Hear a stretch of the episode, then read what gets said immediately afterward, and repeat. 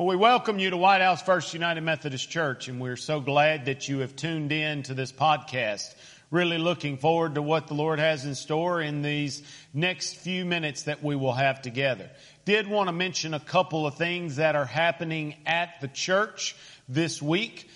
On Wednesday night, we will be having our family fellowship meal at 6 o'clock, and it'll be followed by a very special service as our confirmation class will be recognized, and many of them will be baptized, and they will all be remembered and accomplished of this very special time in their life, and having special prayer for each of them, and would invite for you to come. And again, that'll be at 7 o'clock on Wednesday night.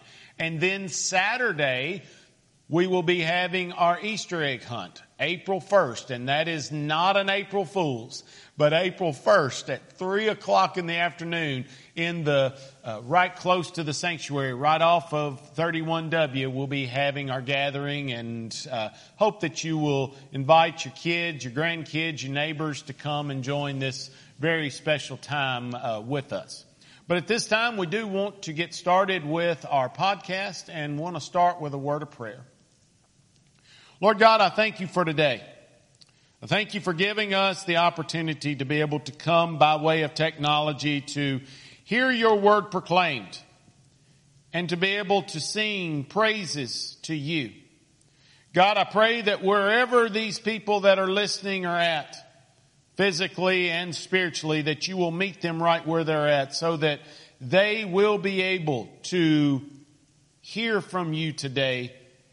It's all about walking today, and I pray that you will help us as we look at our steps and we look at the directions in which we are going. God, we love you and we thank you, and we pray these things in your Son's precious and holy name. Amen.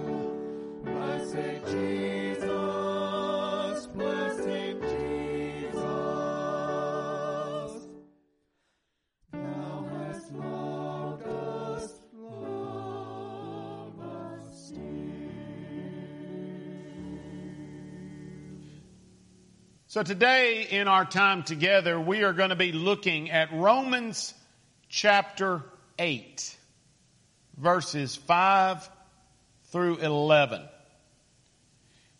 We will get to that Romans 8 very shortly, but want to start a little differently. I want us to turn our attention to a couple of chapters before in Romans 6, verse 23. And I want us to hear that verse as we begin. For the wages of sin is death, but the free gift of God is eternal life in Christ Jesus our Lord. Now that verse, there's a lot of people that focus on the first part, and it's what we deserve for our sin. Hear it again. For the wages of sin is death. That's how we view ourselves from time to time. Dirty sinners who have narrowly escaped a horrible death, and we focused on our past and even present sin. But if we focus on the sin rather than God's plan for restoration, as we find in the second part of that verse, where it says, but the free gift of God is eternal life in Christ Jesus our Lord.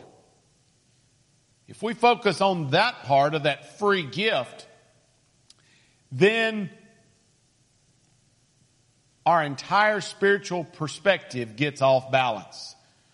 We have both to deal with, focusing on the sin, but also focusing on what God has for us.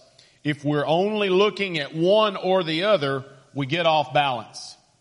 Emphasizing the sin directs all the attention to self. What I have done, how I have acted, where I have been. And this self-centeredness will never lead to the peaceful assurance of salvation that the Lord has provided. When we focus on ourselves, we leave little room for God. Well, now we turn over a couple of chapters from the verse that we just looked at and find more explanations in how we should be living on a daily basis. As we'll see, it really comes down to how we walk daily. Let's find out what that means in this scripture. Here now, Romans 8, verses 5 through 11. For those who live according to the flesh set their minds on the things of the flesh, but those who live according to the Spirit set their minds on the things of the Spirit. To set the mind on the flesh is death, but to set the mind on the Spirit is life and peace. For this reason, the mind that is set on the flesh is hostile to God. It does not submit to God's law. Indeed, it cannot. And those who are in the flesh cannot please God. But you are not in the flesh. You are in the Spirit, since the Spirit of God dwells in you. Anyone who does not have the Spirit of Christ does not belong to Him. But if Christ is in you, though the body is dead because of sin, the Spirit is life because of righteousness. The Spirit of Him who raised Jesus from the dead dwells in you. He who raised Christ from the dead will give life to your mortal bodies also through His Spirit that dwells in you. And this is the Word of God for the people of God, and we say, thanks be to God. Very powerful explanation that we have in these verses that we just read. Now, if you notice, verse 6 that I just read is very similar to Romans 6:23 that we read earlier. The key is our Lord would have us focus not on our problem, but on His solution. Again, listen to that again. The key is our Lord would have us to focus not on the problem, but on His solution. You see, Romans 6:23 and Romans 8:6 are not just a condemnation for sin, they are also a proclamation of salvation. The Apostle Paul boldly declares that God saw our dire situation and acted on His own initiative to rescue us. The Heavenly Father graciously handed salvation over to us as a free gift. It's up to us whether we'll accept this gift or not. When we do, Paul demonstrates in these verses how we keep living out our salvation. And it truly comes down to a matter of walking, as I said at the beginning. So the question that I want us to focus on today is, what kind of walking are we doing today? Are we walking in the flesh, or are we walking in the Spirit? Let's look at the differences in the two. First one is the flesh walking. Truth is, if we saw the ugliness of sin that we do on a regular basis like God does, we'd be so grossed out we would desire never to walk in the flesh again. And in this scripture, Paul is using the term flesh. Other translations may say sinful nature, to describe the mindset of rebellious humanity, which is a mental and spiritual habit of choking that pulls people and communities deeper and deeper down the spiral of failure that makes them hostile to God, as verse 7 put it. The flesh is not a reference solely to immoral behavior or excesses of fleshly passions like lust, gluttony, drunkenness, and so forth. Instead, those fleshly sins can also be sins of the Spirit, like greed, envy, bitterness, grudge holding, spitefulness. These are sins that emerge not from the Spirit of God, but by walking in the flesh, or that is, feeding and nurturing our base human desires. If the only thing we're constantly thinking about is gratifying our own desires and serving only ourselves, chances are you probably will. That, says Paul, is the kind of thinking that leads to spiritual death, as we saw in verse 6. That, my friends, is walking in the flesh in the worst kind of way. I pray that we know that this is not the only way of life. We can be freed from the law of sin and death by having Jesus in our lives. But if we don't allow Him access into our lives on a regular basis through prayer and reading His Word and Bible study, like we were talking about last week with drinking from that living water, we'll notice that we will continue to make more and more mistakes until we find ourselves way off the mark, out of bounds, and in a deep spiritual trouble. But there is a different way of walking, and that is Spirit walking. So how is that done, you might ask? It's an attitude change and looking at things from a different perspective. It's explained in that verse 5 that we began with. Listen to that again. For those who live according to the flesh set their minds on the things of the flesh, but those who live according to the Spirit set their minds on the things of the Spirit. So rather than simply focusing on all the mistakes we've done, the goal, according to Paul, is to reorient the mind toward the target. And I pray that our target is being more and more like Christ.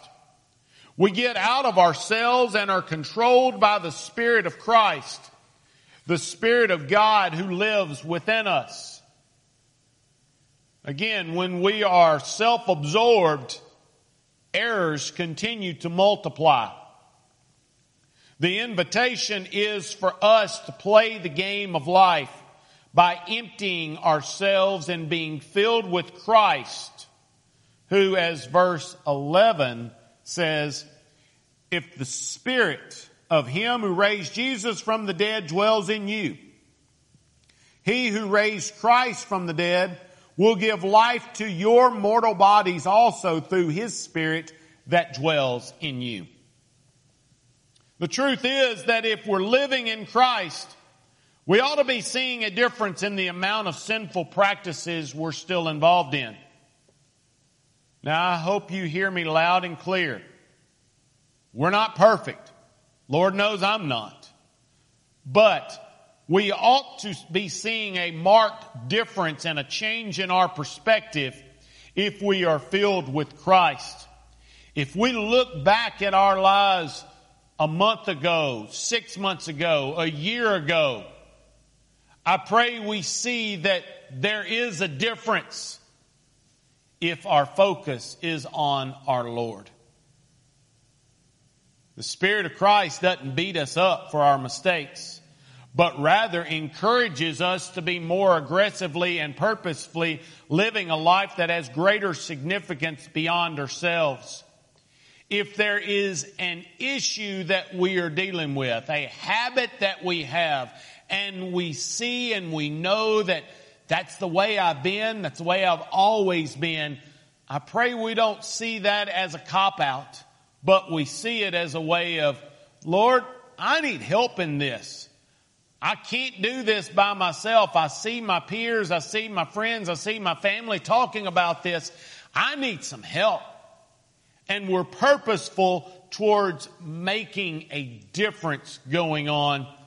That's what the reference is. When we're relying on ourselves, we're not going to see any changes. But if we're relying on the Spirit and asking Him to help lead, guide, and direct us and get us to a different path, then prayerfully we will see a marked difference.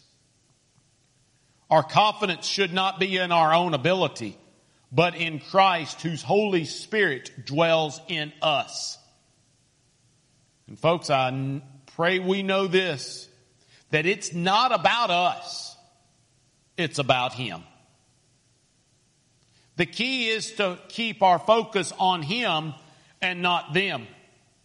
To follow His ways and not the ways others want us to go or what we want all the time. And going back to what I said earlier, we're going to slip up in sin. And when we do, Satan wants us to wallow in that self-pity for an extended time, in hopes that we'll revert back to that flesh walking. Now granted, we need to have remorse. We need to go to our Lord and ask for forgiveness of our sins. We need to, with His help, to try to learn from those mistakes.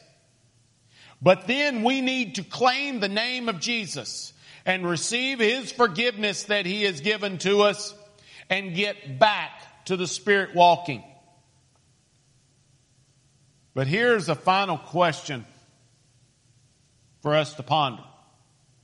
How's our recovery time going? When those slip-ups come, are we listening more to Satan and wallowing in our fleshly desires?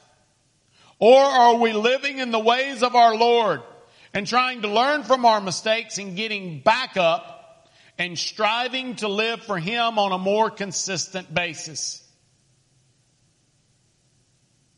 We may not like the answers we're having to give right now. But I pray that we don't just close our minds to this, but that we really give some effort and time today and this week over the certain areas that are really weighing on us right now. I pray that what we have seen today is that it comes down to the kind of walking we're doing. And I pray that we start choosing that spirit walking a whole lot more than that flesh walking. It's not going to be done on our own, but with help from our Lord, it can become a more consistent walk from this day forward. Let us pray. Oh, gracious Lord, we thank you for today. We thank you for what you're doing in and through us. As we are nearing the very sacred time of Easter, we are still in the middle of this Lenten season. We're still in the middle of seeing the ways in which we may be in error and desiring to live more according to your ways. Lord, it's not easy. Instead, it is rather difficult at times to live the way you would have us to live and not the way the world would have us to live. But give us courage right now. Give us the ability to own up to our sins, to ask for your forgiveness, and to seek your face as we strive to make the changes that spirit walking requires. Be with any decision that needs to be made. And I pray that it will be made in such a way that does bring you that glory, that honor, and that praise. And we ask all these things in your Son's precious and holy name. Amen.